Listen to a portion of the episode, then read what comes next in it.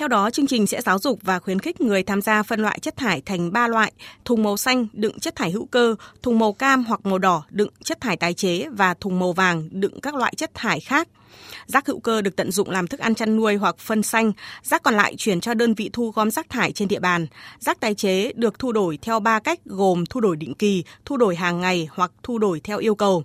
Trong đó, ứng dụng di động mGreen được sử dụng để thu thập dữ liệu phân loại chất thải cho phép người tham gia có thể dễ dàng theo dõi giao dịch của họ trong thời gian thực. Chất thải tái chế có thể được đổi thành tiền mặt hoặc quà tặng, điểm thưởng. Dự kiến chương trình phân loại rác tại nguồn trong khu dân cư sẽ được thực hiện thí điểm tại thôn 1 xã Long Sơn thành phố Vũng Tàu với mục tiêu đến tháng 4 năm 2023. Tất cả cư dân của thôn 1 sẽ tham gia chương trình phân loại và hơn 50% chất thải có thể tái chế sẽ được thu gom và tái chế.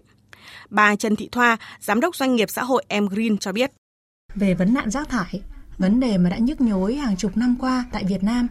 thì ờ, đội ngũ sáng lập của Em Green mong muốn xây dựng một ý thức văn minh trong việc phân loại rác tại nguồn thông qua ứng dụng công nghệ 4.0. Cái lý do thứ hai thì trên đất nước Việt Nam thì có hơn 300.000 người là người thu gom rác tái chế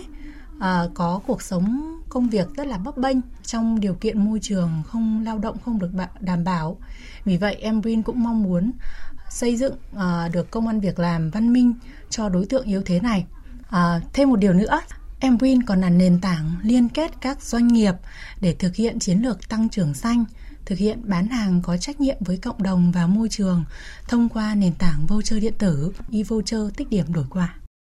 Trước đó, tập đoàn SCG và công ty LSP đã thực hiện thành công dự án phân loại rác tại nguồn trong trường học tại trường tiểu học Long Sơn 1 và 2, xã Long Sơn, thành phố Vũng Tàu. Năm nay, hai đơn vị này tiếp tục cam kết thực hiện phát triển bền vững trong khuôn khổ chương trình hợp tác công tư hướng tới một nền kinh tế tuần hoàn trong quản lý chất thải nhựa ở Việt Nam bằng cách phối hợp với thành phố Vũng Tàu để mở rộng chương trình phân loại rác tại nguồn cho khu dân cư tại xã Long Sơn.